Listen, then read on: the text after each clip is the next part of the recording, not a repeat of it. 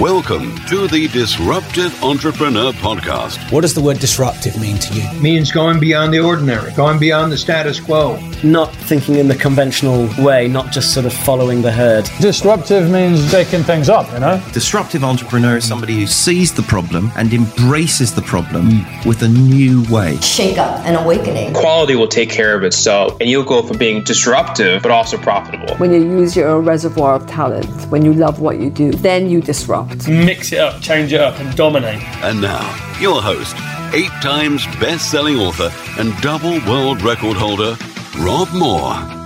Hi, it's Rob Moore here. I am host of the Disruptive Entrepreneur Podcast. I do a few other things on the side, as it were, and I'm here with Phil Graham. Thank you, my man. How are you? Uh, Phil, I think it's fair to say we're mutual fans of each other's work. Thank you very much. And mutual fan of yours too. Massive inspiration, and you're doing a ton of incredible work. Love it. Thank you. So we decided we'd do a little bit of a collaboration. We did. Um, I have some questions for you. You have some questions for me. I do indeed. Hopefully, a bit of um, something comes out that maybe we didn't expect as well. um, so I want to start, Phil, with your story because I know you're not just a guy in fitness. Yep. I know that actually you started with a, a real drive and a real purpose, and there was some, something that went on in your, in your life that I think Yep. really made you on mission. Yep, massively. Yeah, I think there's a lot of people that they're PTs or they're business owners, but they don't really know why, Yep. and they don't really have a mission, and they're not really clear on what their vision is. Yep. And I think you are. Yeah, very much So so. tell us your story. It all started back when I was 16 years of age.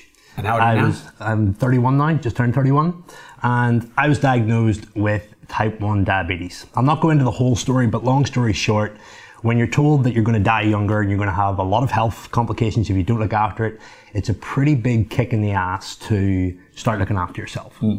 And I remember the very minute that I was diagnosed, I was marched down this cold clinical corridor into, uh, if you imagine one of those really cold clinical rooms. And there's pictures of uh, hearts and physiology all over the wall and just really traumatic stuff about diabetes complications. So I was 16 years of age. I was marched into this room and I was literally told that I was going to have years taken off my life and that I wasn't going to be able to have a normal life.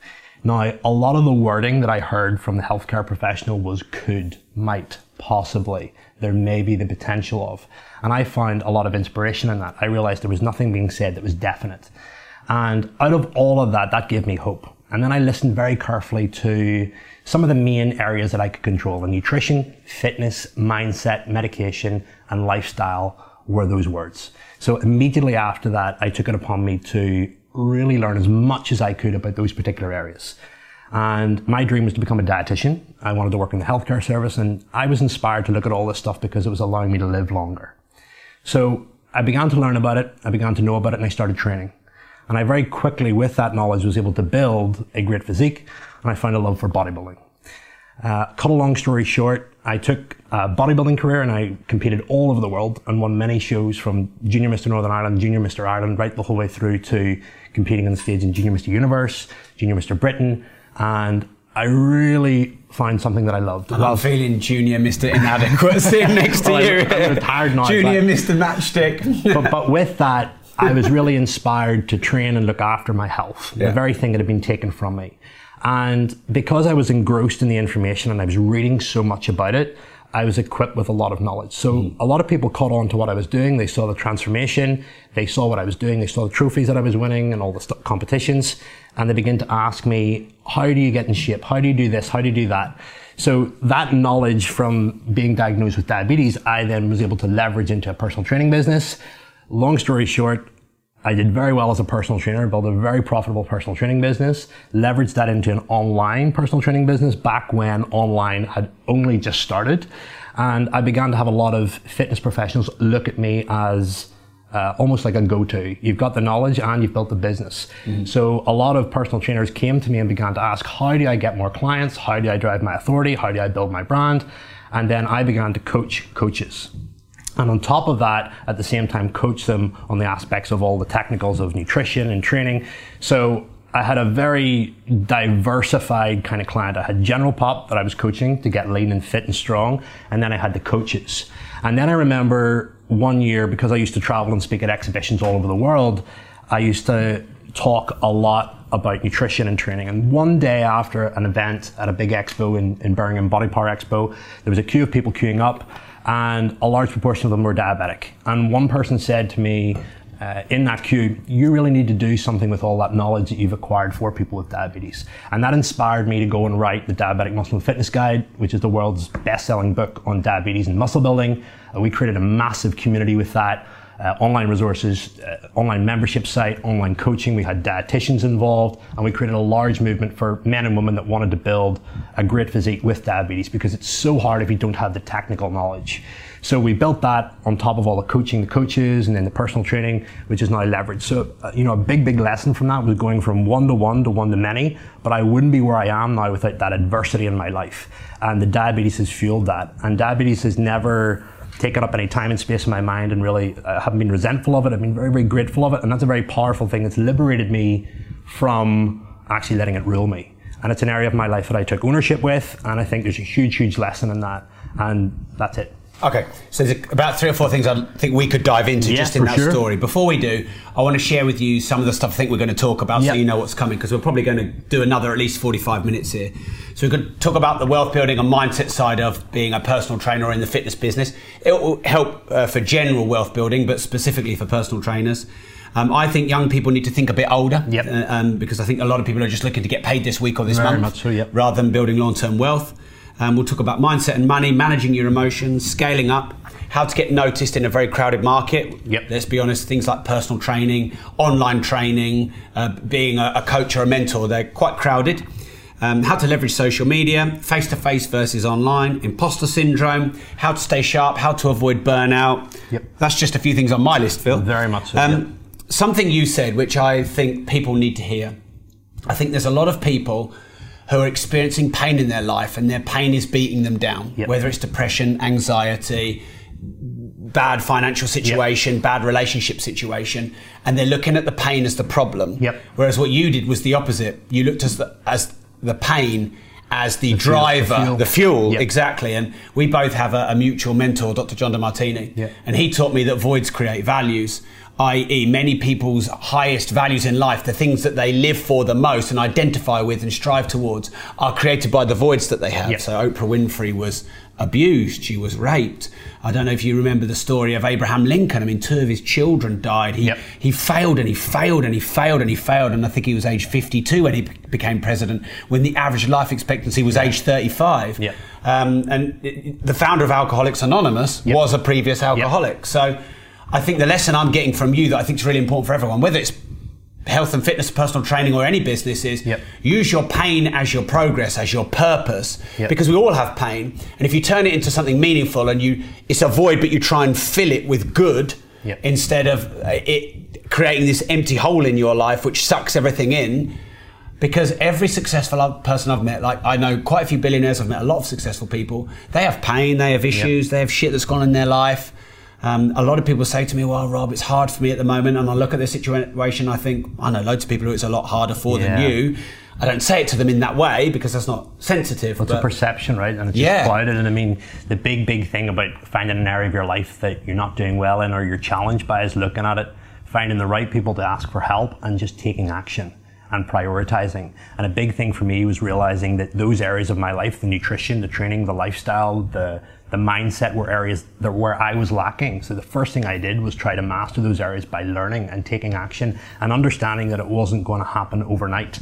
I was consistent, methodical. I had a plan. I kept myself accountable. Those are all specific traits of how to get out of a problem.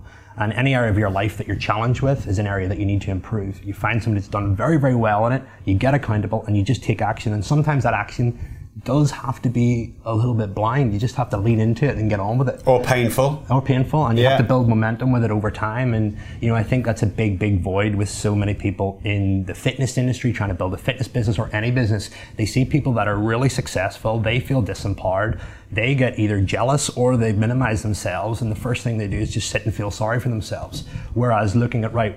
What has that person done? What traits have they got? What things have they mastered? What areas? What do I need to do? And just getting started. And that's a huge, huge thing. It's getting momentum and building it and building it, celebrating the wins along the way and keeping accountable mm. and getting some pressure. And accountability should hurt. Oh, yeah. Accountability should hurt. It should hurt to a degree financially. It should hurt to a degree where you get called out on your BS, and it should get you know literally you have to use a lot of energy and you have to put yourself in situations that you're not comfortable with. Mm. So I always say to people when you're trying to do something new, like build a new business or do something, it's like lifting weights for the first time. The first time you go in, the coordination's all over the place and everything else, and it's sore. But as you get more conditioned to it, it becomes much, much more easier and much, much more routine, and it builds over time. And then it's just about layering it up and periodizing it, taking on bigger challenges to create a bigger adoption. Hmm. I mean, people in the fitness and personal training space, they should be able to get their head around this because Yeah. let's be honest, most people who are PTs or in fitness, they like a bit of pain. They love a bit of pain in the gym. That next day body ache or Yeah. that three day body ache, they actually love that. Yeah, some people of- they exactly. it, yeah. There's some sadomasochism about that. Yeah. So you can transmute that into the business area. Yeah. And I think. Phil, when I asked you upstairs, you know, what do you want to talk about today? Because we wanted to make sure we merged our worlds. Yeah. One of them was the wealth and business building side of being a PT. Yeah. And I see loads of coaches, consultants, trainers, PTs, you know, all, in anything really. Um, they're one man bands. Yeah. And they're interested in the thing that they're teaching. Yeah. Um, and they get accreditation and qualification and they get good at that. But they don't embrace sales, marketing, Yeah. scaling up, hiring, um, tax, Yeah. accountancy, Yeah. finance, all of that stuff. Because that's not really what they want to do. Yeah. If they wanted to do that, they'd have learned that at school and done economics. Yep. And the reality is, if you want to go from a one man band personal trainer who's shouting at people all day, every day, which might be fun, but it's not scalable, It's not how many of those sessions can you do a Yeah, day? exactly. And so you've got a limit to what you can earn. And when you're at 18 years old and you're earning 500 quid a week, you think, I'm made. Yeah. But like, a million pound is not a lot of money Yeah. now. And It the- is not a lot of money. The big thing is that you get bored very quick. When you're doing a business model that can't scale, you're not going to be able to sustain that for long because it's going to get very boring. And when you're bored as an entrepreneur, then you start looking around and start chasing shiny objects, Mm-hmm. you start comparing yourself, and then you're caught in this trap of, right, how do I go to the next level? And sometimes to go to the next level, you have to take a little bit of a dip in finance to sometimes create something to bring you to the next, or you have to lean into an area where you're incompetent. And that takes again repetition to build skill, to build confidence, and then to eventually crack it. So there's a lot of elements to that. Okay, so uh, you wanted to talk to me about um, PT scaling up and building wealth and having a longer term mindset, I suppose. Yeah. Um, so I'm all yours for that Yeah. if, if you want to discuss that. A big, big thing about the fitness industry, personal trainers, and gym owners is it's a really dense market. There's more and more people now that are overweight, so there's a large demand for the service. But a lot of people that suddenly go to the gym and get in shape, fall in love with weight training, fall in love with nutrition, then want to create a business out of it. And I think there's a big difference between having a passion for something and turning it into a business that you can make money out of and fuel your lifestyle and your family with. And I think a big, big confusion lies with a lot of people that start out as a personal trainer or gym owner. They don't know what to expect from the business side of things, and they're just good at the technical aspects. And they don't realize all the hats they have to wear with marketing, with sales, with accountancy. And as a result of that, it can get very overwhelming. And that is why so many personal trainers fall out of the industry because they don't equip themselves with what's to come. It's almost like a dream job to get paid to do the very thing that got you in shape. And the, Yeah. that's why so many personal trainers go into it because they've got into shape themselves or experienced some kind of value out of health and fitness and they want to share it with the world, but they just don't know how to scale it. And there are a, a number of ways that you can do that. As a personal trainer, you could go into online coaching, you could look at setting up a gym. There's a, there's a ton of different ways. Mm. But most fitness entrepreneurs don't have a vision for what they're wanting to do in three, five, or 10 years. And as a result, they just focus on the week to week and they get very overwhelmed or they get caught up in just working time for money and then they get burnt out. Yeah. So if you really want to have a vision, you've got to focus on how can I work from one to one to one to many. And that doesn't necessarily mean coaching a large group. It's how can you systemize your business to help more than one person? How can you automate it but still keep empathy in there and touch points in there? How can you delegate things that you don't like to do? How can you charge more money for a particular service when you're undercharging? So there's a lot of different dynamics to it and they have to ask themselves questions periodically. And so many personal trainers and gym owners, they won't reflect on the progress that they've had. And it's almost just like a, a sprint and they're not, they're not stopping and reevaluating. And I'm massive into previewing and reviewing progress and looking what worked, what didn't work, what people need to do more of, what they need to do less of, and as well as building that into a strategic life plan. Yeah. Because I think this is a big, big thing with a lot of young entrepreneurs in any space. It's just all financially focused. and it's just focused on a set target and a set number. And we, we both know people that are very wealthy that are extremely unhappy. And a lot of people set that finance as a metric of their success or their happiness. And once they get there, they will be happy, but it's not linked into anything or they don't have a clear why. If you want to hit a million a year, why do you want to do that? What is that going to enable you to do? And when you start asking people those questions, there's no substance to that. And it's just a figure for egotistical sake. And they're just trying to impress people that they don't like. Hmm. So it's, you know, how do we build an actual life vision, a life plan and tie in the business around that and get really clear on how do we want to spend our day? How do we want to run our business? Who do we want to work with? Who do we not want to work with? What kind of money do we want to make? Where do we want to put that money? How do we want to invest it? And how do we want to spend it? And those kind of things are sound really, really simple, but not a lot of people build that into their, their actual strategic planning for business. And then they get overwhelmed and then their brain doesn't know where they're going and that's why they complain about being burnt out. Yeah. You know, if you've got a vision, and you, you will work through any challenge in your life to get through to that because you're very clear on it. And that's why you get a lot of personal trainers burning out and falling out of the industry. Like the, the stats super, super high. Um, because they don't have a long-term vision and they're just financially focused or they're just trying to get, you know, as much money in as short space of time as possible. And, you know, that, that's, there's a lot of pitfalls with that. So I've got a couple of, of thoughts on something you, you said there, Phil, about burnout. Because I don't think people really understand what burnout is. Because I think some people think they're burned out when they're not. I think some people don't know when they're burned out when they are. Yep. Um, so you need some self awareness to know what your body really is telling you. Yep. But I would argue this. No one is burned out doing what they love, no matter how, how hard they do it. Yep. So, do you see David Goggins going, "Oh man, I'm burned out doing these like 200 mile runs"? yeah, no, yeah. because he's doing what he loves. Yep, exactly. So, burnout is not from overwork. Yep. I really believe this because um, th- if you look at all the people at, at say Harvard University or the, uh, the great schools around the world that became people like Einstein or um, Tesla or Yep. you know all these amazing people who changed the world or people who Yep. eradicated um, various diseases or illness or won Nobel prizes. They're the ones with the lights on at three o'clock in the morning Very when everyone so. else's lights Yep. are off. So, you know, Mark Zuckerberg, imagine him as an 18, 19 year old in his dorm just coding all night. These, these guys aren't burned out. Yeah. Uh, Warren Buffett's not burned out, and Yeah. he, he reads annual reports for six hours Yeah. a day, and he's not burned out. So, if you think you're burned out, you're probably doing something you don't love to do, being forced to do it by someone who you maybe don't respect or admire. Um, okay, yeah, of course, there's general energy management, Mm. Yeah. there's there's diet, and, there, and, and I do believe that has a part to play. But I can go a long time working a lot of hours. We still have a lot of like really successful people that are bad dads that keep going all night long though. Yeah, you know yeah, what I mean? that's true. So- Yeah, I mean, because when you're obsessive, maybe you don't know when the off button Yeah. is, and that, that is a good point. But Yeah. I think when you're on mission and on path, and by the way, to be on mission and on purpose is quite easy to do. You just ask yourself every single day, what am I supposed to do with my life and why am I supposed to do it? What am I supposed to do with my life and why am I supposed to do it? And you can't expect to answer it today or tomorrow. You might get lucky. Some people know what they want to, like we were Yeah. talking about Rory McIlroy. Yeah. That was pretty early on clear. Um, and that's obvious now that that's his thing. But many of us, we don't know till we're 20 or 30 or 40 or 50. But I got lost between 18 and 25 in my life, financially, emotionally, um, directionally, career, because I just, in that whole seven years, I didn't ask myself once, what do I want to do with my life? And I think that's a really important point on that is that not many people stop and ask themselves that question because they think it's airy fairy or what it's going to lead to, or they just haven't asked it before.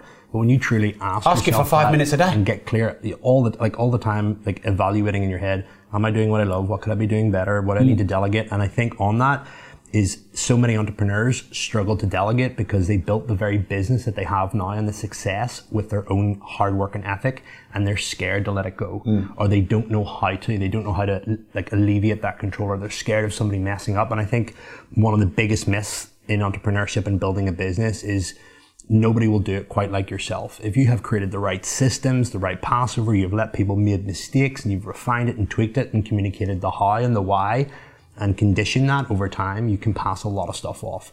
And John DeMartini said to me, and it's something that really struck out, you cannot lead an inspiring life if you don't delegate. And that's something that I think you have to learn the hard way. You mm. have to be doing something until you get that frustrated or that close to burnout that you just have to learn how can I pass this off? And I think a lot of people fail because they fear they're losing money when they delegate and they're not clear on how to delegate something, and the business has built momentum, and they're scared to stop or take Yeah. a step back. Yeah, because they don't want to lose the money. Yep. The client, they feel that the clients need them. They, Yeah. There's a bit of an ego thing going on. Everyone likes me. I'm the face of it all. Mhm.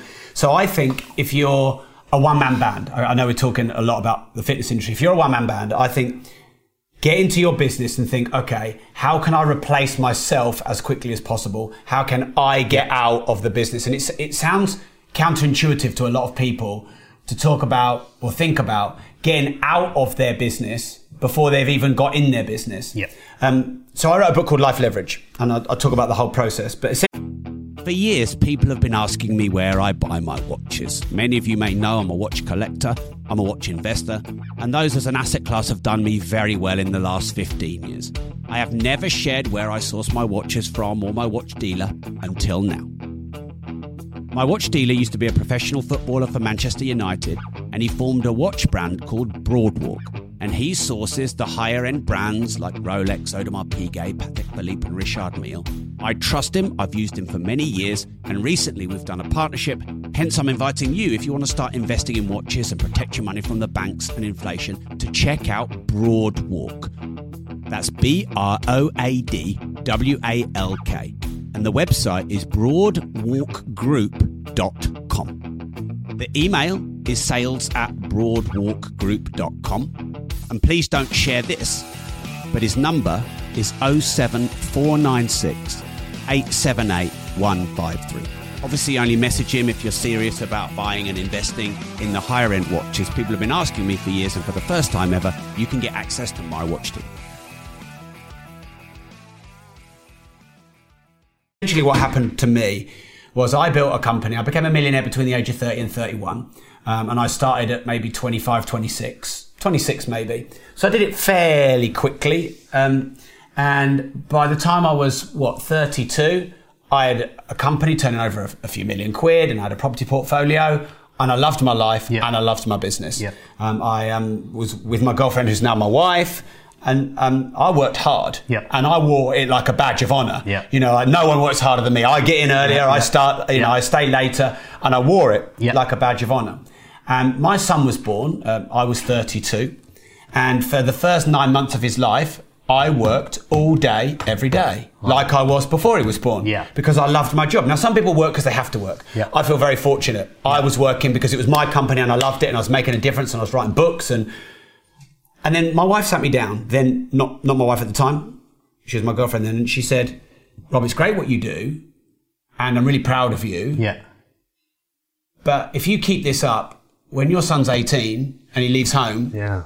you will have no idea who he is oh. because you won't see him Yeah. because he's nine months old and you've, you you don't see him. So that actually leads me to a really, really important question, and that I have that's like a dying question, and I'm sure it's a question that so many people have is as a fast paced entrepreneur who's really focused on their vision and their mission and doesn't slow down, uh, how do you build a really healthy marriage and bring up a family as well? Like if we, we I'm glad you didn't start with that question. First of all, if we uh, if we start with the marriage, right, and then we'll start with you know bringing up kids, and that's an area of my life that I haven't moved into yet. I don't have kids, but hearing it from you, like like golden piece of advice, marriage, golden piece of advice, kids, like what would that be? Because like you're in a position to advise on it, so I- I'd love to hear that. Yeah. Okay. So marriage. Let's go with marriage first. Let's go with the hardest one. Okay, so I think any relation, like, I want to make a caveat here. I'm very comfortable talking about business, money, mindset, Yeah. etc., property. I'm a bit less comfortable talking about marriage advice. Yeah, but and I know he's fucking live in out as well. But uh, yeah, it's all part of it though. yeah, it is. But I just I don't. and- I perceive myself as a student, not a Yeah. master. Yeah. When it comes to marriage, yes, I'm married. and I've been with my wife 12 years, and we've got a good, strong relationship. I just thought I'd make that caveat in case me, in case people start thinking that Rob's spinning out marriage advice. okay, so um, you, you know when you go through a relationship that's 10 years longer. I think you go through different cycles, and I Mm. think the key to making it sustain would be a to both be bought into the mission. Yeah. So when. Yeah, Yeah. When, when my wife met me, she was I mean, she's attracted more by my ambition than she is my, by my looks. I can tell you that because whenever she says what she likes about me, which is about once every three years or so, Phil, I'm always she- told the same. I'm, Yeah. punch, I'm punching all. Yeah, yeah. Every time I put a photograph up underneath it, it's like you're punching, you're punching. Yeah. Uh, I get it too.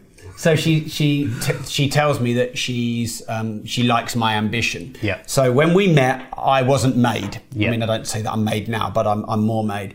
So um, she knew what she was getting into, and so that was that was clear.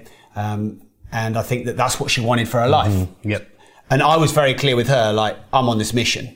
And I'm with you, but I'm also on this mission. Yep. And I'd had a girlfriend before her who really wasn't on board with my mission and it just Yep. didn't work out. Yep. So I think on board with the mission. Now, that you don't always get lucky and meet people and you're on board with the mission Yeah, straight away. so. And sometimes you've been in a career for 10 years and then you quit to be a personal trainer. Yeah. So what you have to do is sit down with your partner, husband or wife, Yeah. um, and talk about the mission and talk about the plan. Like, here's what I'm going to do. well, Are you with here's what we're going to do. gonna this do- is yeah. really important. Yeah. So when I sat down with Gemma every now and again to talk about the mission, it's like, what's Gemma's role in it? What role does she want in it? Mm-hmm. Yep. Because she worked for me for five years and then she wanted to be like operationally involved in the mission. And then she quit actually because we had young kids and she decided she didn't want to do that anymore. And I, was, I was a bit scared because I liked her working in the office. Um, but that was her It's decision. really a shift from me to us as a unit. Yes, you, you become a team. Yeah. And um, and even you know when raising kids, that's your role in the mission. That's your role in the mission. I think that's really important. Mm. Yeah. The next thing, and you'll know this from studying John DeMartini, and I think is vital, is understanding the values of your partner. Yeah. So we all have very different values, um, and we all see things in a very different way. Now I know there's the sort of the jovial things are men are from Mars or women are from Venus and, and that kind of stuff. But actually, everyone's different and everyone has a different set of values. So taking time and caring and considering enough to ask your partner what's most important to you in Yep. your life, um, and you know how can I help you get your needs met. Yep. I think that's really important. I think that for a while, so probably for the latter three or four years of, of my relationship with my wife, to be honest, we kind of just, in a very um, convenient and satisfied way, lived in a bit of a parallel universe. Yeah. She was happy cracking on doing the kids. She likes her own space. Yeah. She likes to be on her own. She's very independent. She lived in this world. I was, you know, doing my mission, writing my books, doing a lot of stuff. I lived in this world. Yeah. And to be a, a at, at some point we kind of got too much living in a parallel universe but not together. Yep. So then we had to actually make plans to date night, go out for dinner, yeah. have um, a breakfast with the kids on a, a Yep. Saturday or a Sunday out at Bill's, have a, a, a weekly or a two weekly like family meeting and actually compartmentalizing time to do things. Yep. Because when you're an entrepreneur, there's always another sale that needs to be done, another email that needs to be answered, and before you know it, you can be three or five years and you haven't really seen much of your partner. I'm not into all this when people say, "Oh well, you know, I'm I'm I'm working and I've got to work and I've got to put um, food and money on the table and this is what I want to do and you're with me or you're with me or you're not or you're not." I don't I don't respect and admire that as a trait. I think that's too self-absorbed. I think. Um, you know, everyone needs a good partner, whether Yeah. it's a wife or a husband or an ops manager or a joint venture partner. Yeah. So I think considering their needs Yeah. is, is really important. And so, uh, just on that, a big, big thing I see with a lot of fitness entrepreneurs is when they start to build their business and they start to grow. You might have seen it in your in your industry, but what they tend to do is they tend to expect the wife or the other half to be at the same speed that they're at Yeah. and to be a carbon copy of that. But when you dissect it and look at it, they just want you know the wife to support what they're doing to fuel their own mission. And again, it's the I thing, it's not the Yeah. us thing, and it's very much self-centered. And then that's when somebody then gets really pissed off Mm. and goes their separate ways. So And you can't blame someone for feeling a bit miffed or frustrated or lost if you've pivoted and you've gone on this massive new direction. For And people forget that. Yeah. I know it's easy to say, hey, look, if you love me, you love me. But you could say it the other way around. Well, if you love me. Uh, yeah. Uh, and I think so when you're going to embark in a change, a career change, a lifestyle change, or if you're going to work extra hard, David Goggins said something to me when I interviewed him on, on my podcast, and he said, My fiance, I think she gets what I'm like. Yeah. Um, and she knows I'm with her. But every now and again, I sit her down. So you're going to have to be my fiance at this Yeah. point, Phil. Um, and, um, and, and every now and again, he'll sit down with his fiance and he'll say, You know, I've got to go do this, honey. Yeah. So I'm going to be gone for a bit. Yeah. Because I've just got to get this done. Yeah. I know you'll wait for me. Yeah. I love you very much, but I've Yeah. got to go and do this thing. Yeah. Will you let me go do this thing? Yeah. I've got to focus over, you know, like a 200 Yeah. mile run or something like that. Yeah. And communicating, I. I was going to say communication, but if I'd have said it too early, people would have thought, oh, that's a cop out answer or that's a Mm. bit cheesy. But actually, uh, if you feel frustrated or maybe undermined, find the right way to communicate it non-emotionally. Very much so, yeah. Um, and if you've got to go and do something, don't assume that your partner knows what you're doing and where you're doing it Yeah. and why you're doing Yeah. it. So explain to them, look, I'd love to do this. Yeah. Are you on board? And also, what can I do for you? Yeah. Um, so, And I know- think you know a really good point on that is again like communicating as objectively as possible, but like avoiding triggered communication Right. is massive. We have me and my wife every morning. We've like a huddle. So like, what's your outcome for today? What's Yeah. my outcome for today? Is there anything you need from me today? Vice versa, and like Nice. that that that sets the like you know the relationship off on a very strong footing. Yeah. and like we've built a routine with that. Um, and then at the end of the day, like you know, is there anything today that you learned about yourself? You know, it's like a little bit of just good quality questioning. You know, and uh, That's I really guess- sweet. You have a huddle every morning. a little huddle. really, I think that's really sweet.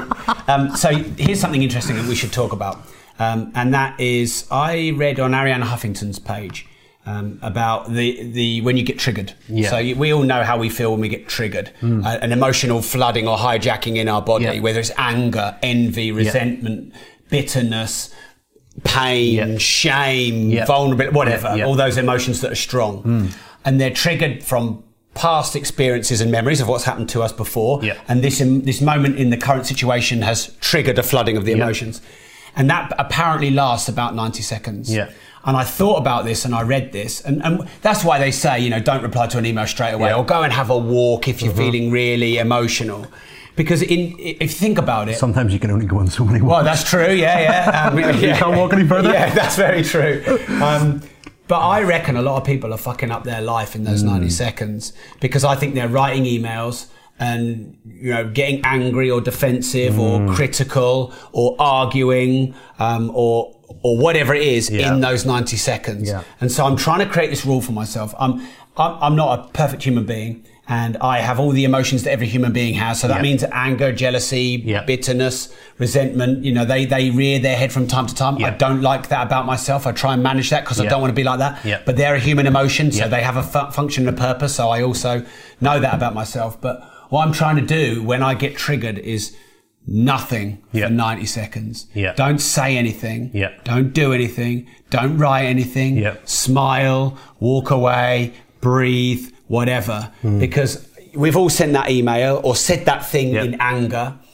There's this really or even you know like gone and purchased something. yeah, emotional spending. Yeah, because you know, or you, yeah, you've done things out. Yeah, of like especially depression when, or yeah, anxiety, especially when you're younger. Like fill your own if I don't buy this now, I'm making a fool of myself. Yeah. If I buy this now, I Fear of missing out. Yeah, All of exactly. these emotions. I think you know that a a really powerful quote that stood out for me, and it's always stayed in my brain since, is "Your thoughts are not reality. Reality is not your thoughts." And in those moments, I mean, it could be something like somebody texting you, like a client saying, "Are you free for a call?" A client pulls out. Those kind of situations can be quite triggering. And sometimes when we're in the middle of those things, we can then ignore it and then go and dip on social media and look at this fantasy land and then massively minimize ourselves. So if I'm in that situation, I'll ask myself really good questions. The first thing I'll say is an affirmation like that, just to get my brain right. And I'll ask, right, what is this teaching you? What can you do? What can mm. you control? What can you not control? Yeah. And I'll, I'll optimize my environment. I'll not, if I, like, if I've got a really stressful situation, I'll just focus on the biggest priority action step that I can do. And I just got to work on that. I think mm. it's, it's one thing that I can do right now to fix it. If it's something that I have to wait for a response, what can I do in the meantime to make sure that money's still coming in, I'm healthy, and the people that matter to me are safe?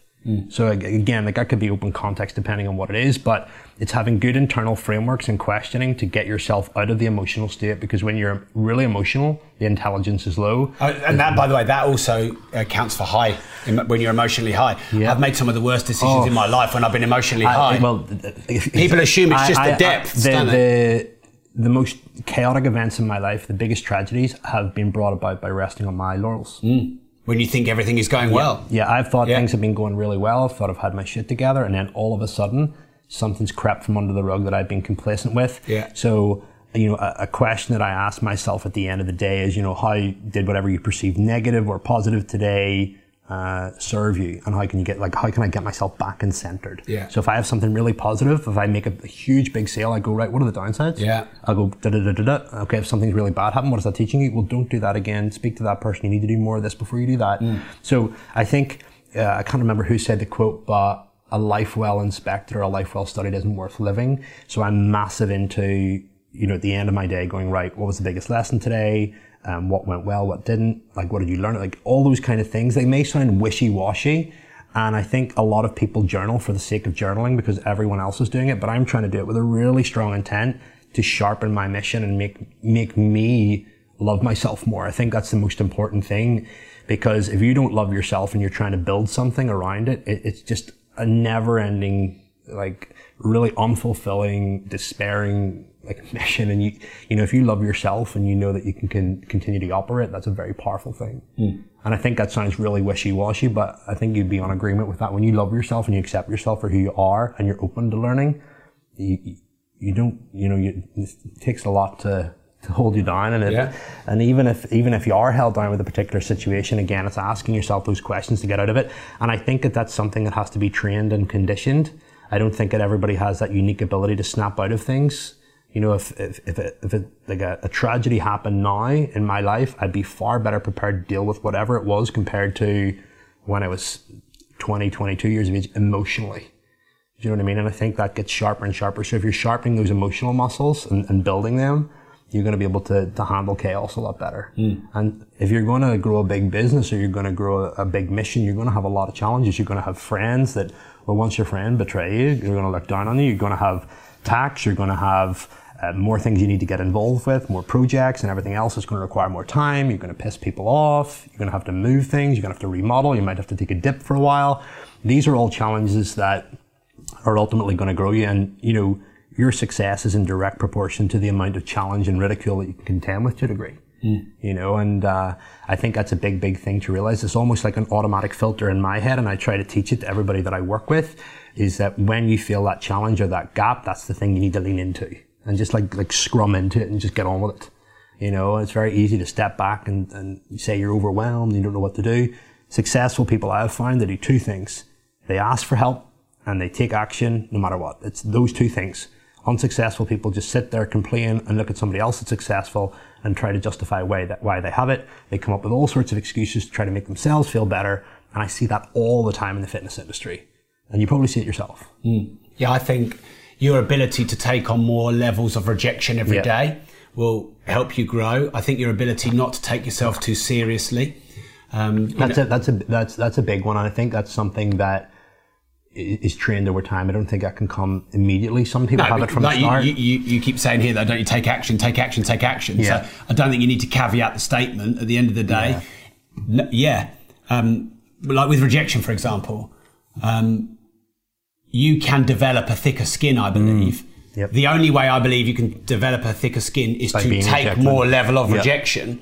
The paradox is, no matter how much rejection you get, there'll always be a level where it would hurt.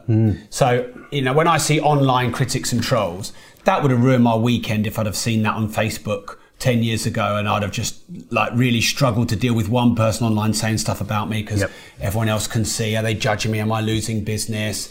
Blah, I blah, think blah. that's I think that's the big thing. You're worried about other people seeing that person criticize Yeah. you, and you're worried about the whole impression rather, and then you're focusing on the minute. Well, yeah, because at that time I'm only looking at downside. if I was looking at upside, I could uh, re- respond in an elegant way, and people would go, "Wow, Rob handles critics pretty well online," and I would have won some fans over. But I couldn't see that back then because I didn't have the wisdom. Yeah. But my point is, I could have a thousand people do that, and it wouldn't bother me. wouldn't bother you. But let's say Arnold Schwarzenegger was in this room. And I pitched him something or asked him something, and he rejected me. Yeah. I'd probably feel some pain because that's Yeah, another level because I look sure. up to him. Yeah. So I have found in my life, I have got way better at taking rejection, Yeah. and I've built these layers of thicker skin. But there's still a bigger layer. There's still another layer. There's still a bigger level. and that could be on an individual basis or a group basis. yeah, you know. or, or all of a sudden you go viral, or all of a sudden you Mm. have quite a lot of followers, or you have a big campaign against you, and you might have been able to handle it from any Yeah. individual. Yeah. But when it's a campaign against it's- with a load of it's- it's people, extreme, yeah. So my point is this, um, and it's agreeing with your point.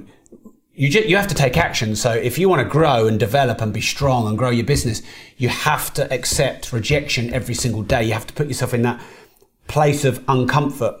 But there's this delusion that people think that oh well when I've made a million quid or you know when I've got all the clients that I want everything will be perfect and sorted. If anything, it gets you- more complicated. Well, you get you just get bigger challenges. Yeah. Your reward for success is bigger problems to deal with. That is your reward. Okay. It is money. It is fame. It is recognition. It is reward. But it is also bigger fucking problems. Yeah. Um, I had a two hundred and fifty-eight thousand pound bill I had to pay on my personal current account. Um, now most people don't keep that sort of money in their current account. Most people don't have that amount of money full stop. And I had a bill I had to pay out of my current account. Um, and at first I felt quite shit about that. And now I can just brag that it's my biggest ever bill out of my current account. Yeah. But the point is, I've had my biggest year this year in business. We're 42% up. We'll hit 20 million um, for our training businesses. Uh, and yeah, I've had my biggest personal bill. Um, I've had all sorts of other challenges that I won't bore you with. I made a decision on January the 2nd that I was going to have the biggest year of my life. I just made a decision. It was done.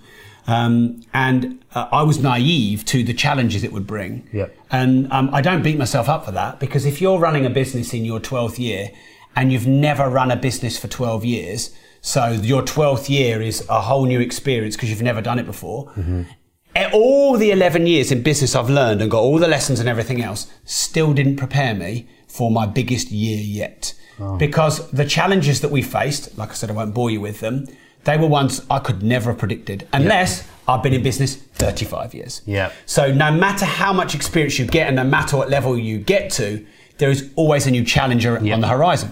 And the people who are struggling the most are the people who are walking away from their challenges or running from their challenges or hoping their challenges away or burying their head in, the sand or thinking that they can get to a position in their life where there aren't any. Yeah. But in reality, there are just new ones. Yep. Now, we've got two guys here who did bodybuilding, and you'll know diminishing law of returns or the plateau effect. The, the more you train and the more you work out, the smaller incremental increments of progress you get over time. Yeah.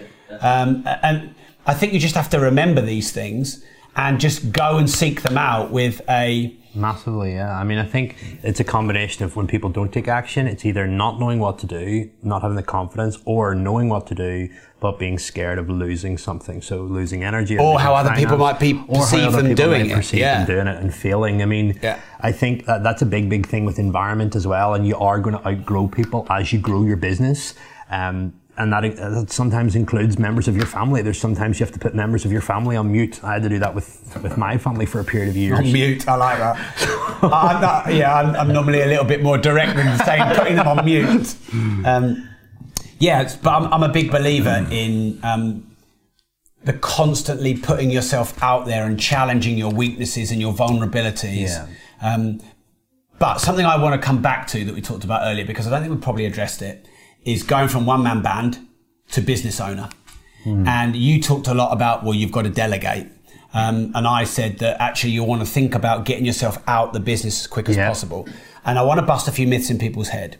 So people commonly think, and you, you said these, Phil, um, oh, well, no one will be able to do my business better than me. Yeah. That's actually not true at all. There are better PTs than you. There are better lifters than you. There are better coaches than you. Your ego won't like it, but there are. Yep. So you could actually hire better coaches than you. Yep, Number one, there are better marketers than you. There are better salespeople than you. So you're not the best person for the job you just think you are. The second thing you worry about is, oh well, maybe my clients, you know, they won't they won't go to another coach or trainer Yeah. or, or but um, like I said, you can get a better one. And they're also- interested in the result. Exactly. The the Yeah, day. they don't really care can- the face. If you can articulate that properly, you know, I'm taking on a coach, they know my exact process, you know, I know what I'm talking about, but I'm also going to be here to see it off and every now and again, like, you know, and then like, dissolve it over time. Yeah. You know, that, that it has, I think sometimes people want things to be done tomorrow and some things have to be more phasic in nature and just ha- have to happen over time. But Mm. yeah, for sure. Definitely. So, I mean, there was a time probably five or six years ago when I was doing all of the speaking gigs for my companies. Yeah. So you've just been over there doing our property Yeah, investing yeah, masterclass, haven't yeah. you? Investing in yourself, which I really respect and admire.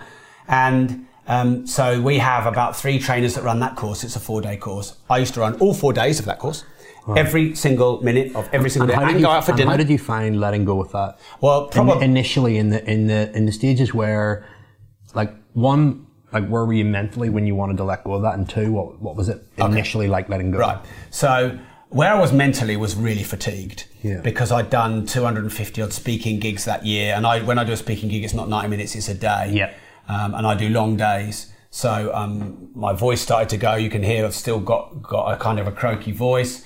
I started having I had two out of body experiences when I was doing public speaking. One was when I broke the world record for the longest public speech. Actually saw myself come out of my own body and troll myself in front of myself. What the fuck are you talking about? Who the fuck do you? Yeah, yeah. Because I just I did so much of it. So uh, I know I just said earlier when you're doing what you love, you don't get burnout. Yeah. Um, but when you do so much of what you love, Yeah. I think I'd I had fa- fatigue would be Fatigue. Yeah. Physically. Exactly. Yeah. So that was actually Yeah. the trigger. Because here's the thing: if if you know if someone got diabetes and they had to have an operation, they're out for six months. Yeah. They'd figure out a way for someone to take over their business, look after their clients, Mm. call them up, and, and all of that. So um, where I was was I was kind of forced to let go. Because I couldn't do any more public speaking, I was burning Yeah. myself out. And I think Now- sometimes you have to reach that point of well, like this is the, you do, you do, but we can tell people that you don't. Yeah. Because I think a lot of people they reach that point before they go, okay, I'll let go, I'll hire someone, I'll give someone my baby, because they've got no other choice. Mm. Yeah. So what I'm saying is, don't get yourself to that point. Don't so get yourself I know there. your your question was. You know, what, at what point did you get to before you did it? Yep. My point is saying, don't get to my point before you do it. Yeah, it. don't get it, yep. So, um, It's almost like a wisdom thing, you know, in the sense of, look, I've been there, I know what it feels like, I can recognize the signs, the symptoms. Do this whenever you feel like that. start it now. But I think the, the thing is, the pain isn't there yet. When, when you're training and you can do five, six, seven, maybe even 10 clients a day, whatever you can do, and the money's coming in, there's no pain. Yeah. Um, now, if you knew you were going for an operation in three months Yep. and you couldn't personal train for six months, Yep. the pain's there. Yep. So, um, You'd be forced to get creative, you're forced to well, you got a plan. things, you Just have make a plan. Exactly, Yeah, I mean, yeah. Um, so there was two ways we did it. One was wrong, one was right. So the first thing was I kind of burned out from doing 250 speaking gigs Yep. In one year. I've been saying for two years, I'm going to train trainers. I'm going to bring you through. I'm going to give you stages. I created a train the trainer program, a train the Mm. trainer ascension plan. I recorded every talk. I wrote their slides, their scripts. I'd done all the assets for them. But I didn't get out of the way Mm-hmm. Yeah. because I loved the speaking too much. Yeah. And it was like everyone likes Rob and Rob, and Yeah, my ego loved a bit of everyone likes Rob. I think it's a part of like, if I let go of this, the business is going to go down. Yeah, but the reality was we probably went from two or three million to 20 million Hmm. because we have trainers and we wouldn't be at 20 million if it was just me. We could only ever be at two or three million Yeah. Mm-hmm. because I can only do a certain amount of days a year. So the burnout forced me to let go. Yep. But then the big shift, and I can't remember where I'd read this, but I'd read this in a book because, like yourself, I read a lot of books. Yep. And it had said something like if you can't be out of your business for, I think it was 30 days or 90 days, then you don't have a proper business, then you just have a job, Yep. but you own the company. Yep. So I thought, screw this, I'll try it. And we booked a mentorship in Cayman. So we sold a mentorship, a property mastermind mentorship, and we decided to do it in Cayman Islands because we had a client who used to fly us to Cayman Islands. Yep. And then we thought, well, we could go back next year and actually run a mentoring for like 10 Yep. people around Yep. the boardroom. We'll hire a villa. We hired a £40,000 villa. For three weeks, we sold two um, tables of 10 one week. Um, one week at the start, we had a week's holiday, one week at the end. Yep. So we were all in to do that trip. It was like nine or 10 months away. Yep. And both Mark and I, my business partner, we were going. Yeah. So we now had 10 months To make it happen. to make it happen. Yeah. And that's what we did. And um, it's actually not that hard. You write the systems and processes. Yep. You record anything you can record, like any exercise or anything you record. You write a little manual for your health and safety and your protocols and your processes and Yep. your brand and what's unique. You, you set up your online booking system. You set up your WhatsApp groups. You have someone taking the calls. Yep. Bit by bit, everything that you do, you can give to someone else. Yep. Like it's not rocket And. I think it's like, you know, the spending of money on it and thinking you're going to lose money, it's the money that actually comes from that as well. Yeah. It's massively because, you know, you and have I- to let go to grow. And I think that's. I've had to realize as well, like, you know, back then, it's you're the only volatility in the company. And, you know, realistically, if you break, then everything breaks if you haven't passed that stuff over. And I mean, that leads me to a question that I have. yeah, we've got five Um, minutes, so maybe let's do it. Three, well, let's say three lessons for building a great team, for delegating and building a great team. We covered one, like document everything, make sure it's really, really clear and pass it off. But what about the, just managing people because that's always something that you hear somebody complain about is managing people's a nightmare managing a team's a nightmare let's talk about like the emotional side of people and how to get them on your vision and aligned how, like how, what, what lessons could you share for that So I think the first thing is no matter how small you are, create a vision. Yeah. Make it disruptive, make it exciting, make it non-corporate. You know, make it mm. something that people would want to come and work towards. Because I think that's a big big thing yeah, because when It's you're small, you're- you you're- don't do that. yeah You yeah. think big companies do it, but one man, two man bands, they often don't do Yeah, that. and like you, you've that's obviously a big th- thread cred and your mission is about being disruptive and not doing the corporate stuff. Is that out of your frustration of seeing so many people think that that's going to be successful? Why, why, why, why is that? Honestly, it's just really my personality. Right. So I'm not like anti-corporate. I've never really worked. I mean, I've worked in a couple of jobs that weren't my family or my own company, but only a couple of small ones. I'm not actually properly anti-establishment or anti-corporate. Yeah. I mean, I have a lot of people come and work here who realise we're friendly, we're open, Yeah. we're accessible, we have fun, we don't wear uniform. Mm. You can come and speak to the owner of the company. You can take the piss out of him. He'll take he'll take feedback. Y- we- We're forgiving of mistakes. All those things that a lot of Culture, yeah. corporations are not. Yeah. So I think that's the, the second question. So the first thing is creating a really exciting, disruptive, unique vision that people will support you on Yeah. and, and buy into. Because it doesn't matter how big you are if that's exciting. It's not about where you are. It's about where Mm-hmm. Yeah. you're going. Yeah. I think the second thing is the unique culture. Yeah. Why come and work for me? Why leave your safe job? At, um, Virgin Active or whatever Yeah. to come and be uh, sorry about that it could have been David Lloyd it could have been I wasn't a stab at them but Yeah. you know even though Kieran left Virgin Active to come here yeah um, but but my point is why go and because that, that job is safer yeah. people who've left big companies and worked for me, they've left a safer job than when I was starting out. So Mm. Yeah. it's the culture, i.e., the people, um, the, the feeling, the environment, the, the mission, the energy, the enthusiasm, the passion, etc. I think that's the second thing. I think the third thing is actually making sure that you hire good people. Yeah. Um, and sometimes when you really need to hire someone, you'll hire someone rather than the right person. Yeah. I think it's having a good job description, a It's good a mixture job of ad. attitude and technical Yeah, yeah. well. Like a lot of people say, "Oh, hire." They, they say, "Should you hire on attitude or experience?" Well, I actually think it depends.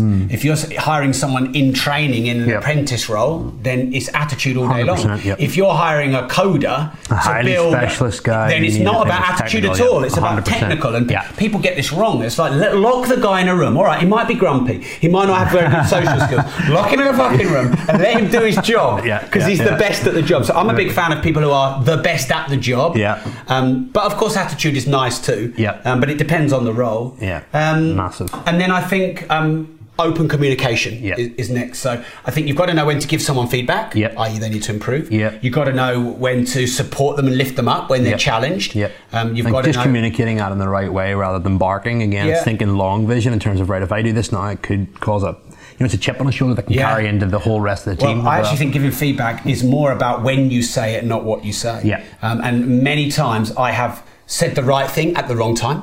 So, for example, I'll leave a lot of feedback now for my team Mm. Yeah. in the one-to-ones where I sit down, where there's a part where I can give them their feedback yes, instead yes, of going yes. Yeah, when it happened in the moment.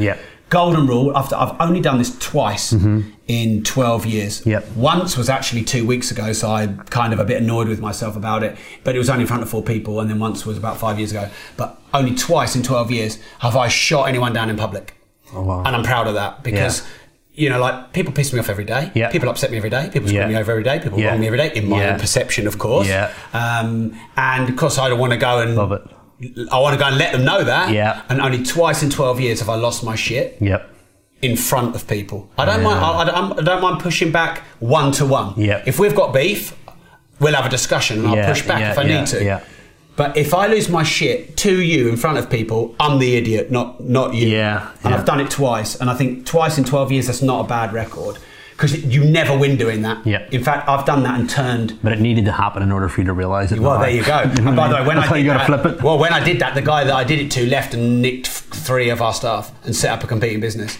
Now that wasn't the only thing, but that I know was the straw that broke the camel's back. Yeah. So that was a lesson I needed to get, and Yeah. that was one of the best things that happened to me. Yeah. Upside in the downside. Yeah. Because had that not happened, I might do it now in front of 80, 85 And he staff. might have done it at a different time when you, you know, Yeah. again, you got to look, it's Yeah. fine and there's little intricate.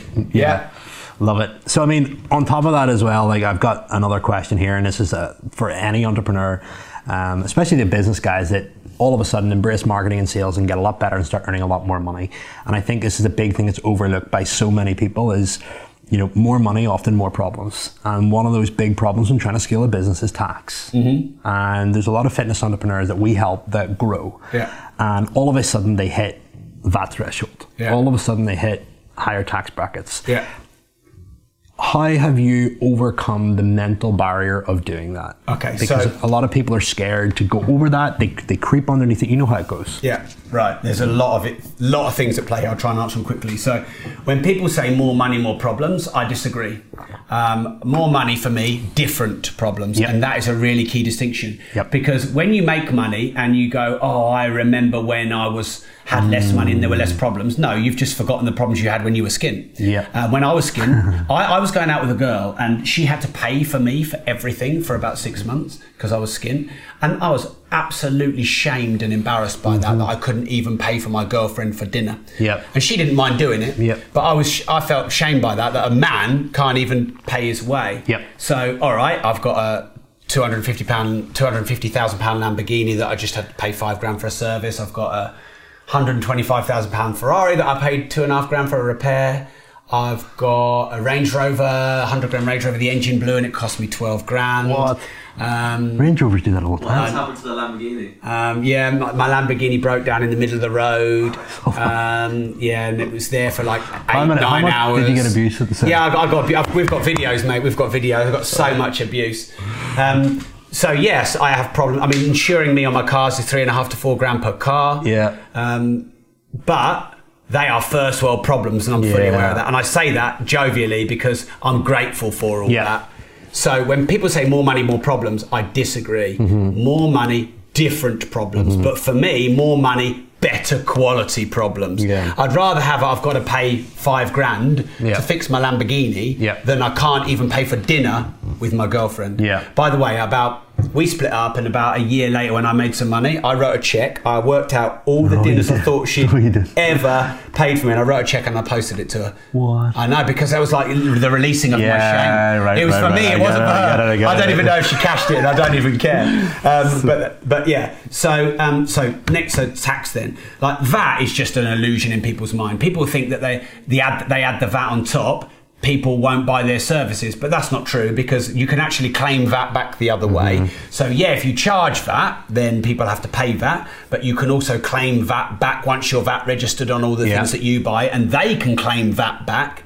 Um, People usually don't turn down a service if it's good, if it's 20% more.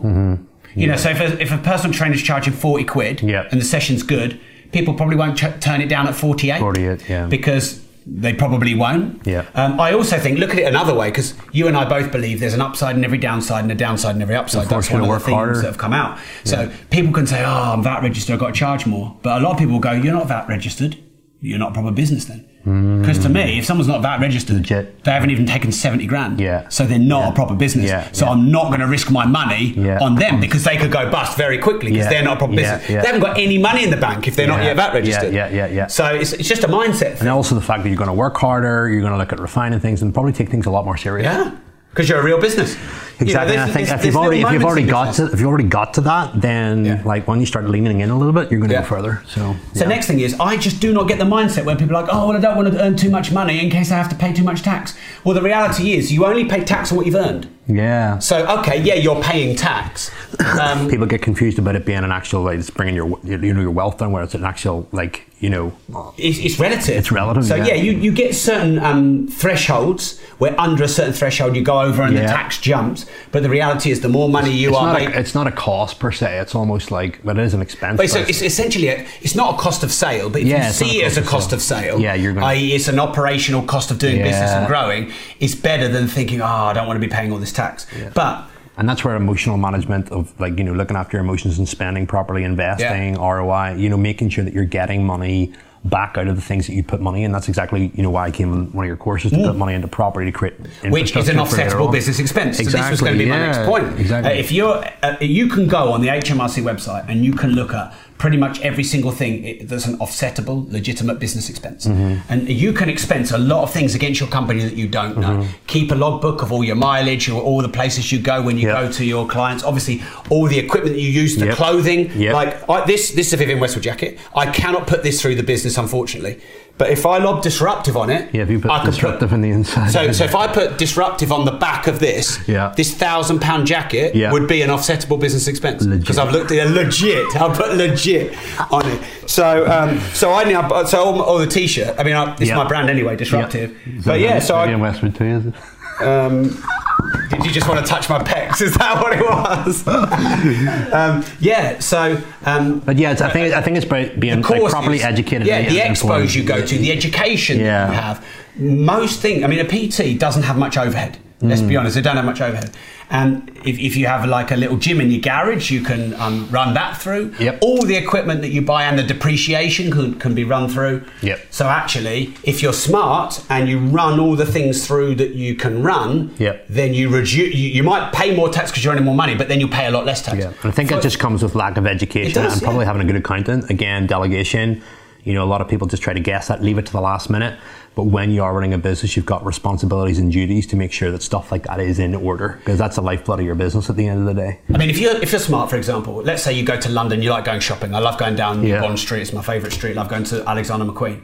Well, if I merged that with a seminar in the evening, Yes. now I have got a good portion of that time that's an offsettable business expense. Yeah. So if you're smart with your time, you go on holidays, and you go to fitness expos, and Yep. you do a, a, a speech out there. Yep. Now, a good part of that holiday. Now, you- I have to be really clear. You have to. You can't lie about what you're doing.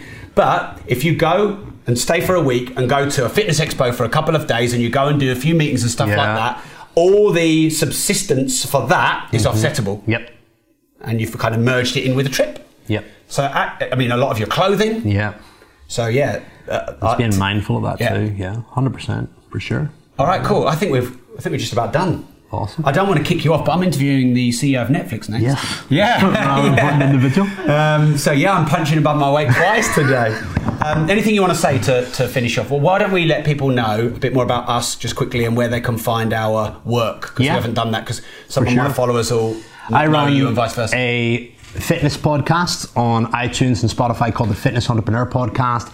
It's all about how fitness business owners can create money, impact, and freedom. Uh, there are a lot of normal businesses that listen to it as well. Businesses this go on that podcast? of it. Yep, it Great. sure will. Um, so we'll repurpose it, leverage. Okay. And uh, you can find me leverage. at phil-graham.com. And for the diabetes things, you can find on Amazon the Diabetic Muscle and Fitness Guide, diabeticmuscleandfitness.com is where we have our, our big community, and also Instagram and all the usual outlets, YouTube and everything else. So and your handles are what? Just Phil Graham. Phil Graham 01, if you just search Phil Graham, it'll come up straight away. And uh, yeah, the primary focus of our work is really helping fitness business owners simplify and scale. Gym owners, personal trainers, online coaches, and also as well, lead an inspiring life. I think that's a, a big, big focus of ours. It differentiates us is really looking at building a great life with the business, not just the business. It has to it has to merge in between. So yeah. And what about yourself? Um, so, D- Disruptive Entrepreneurs, my podcast. Um, Yeah, there you go. Disruptive Entrepreneurs, my podcast. Um, you can find me on Amazon. Like search my name, Rob Moore, Money, Life Leverage, Start Now, Get Perfect Later. I'm worth more. I've written a few books. Um, and then, yeah, my handles are Rob Moore Progressive on Instagram, Facebook, YouTube, LinkedIn, etc. Yep. So um, go and have a little play with whatever you want that I have put out online. Awesome. And I just Um, want to say a massive thank you for having me Pleasure. on. You are doing great work in the field, and I know Love how the AP, Phil.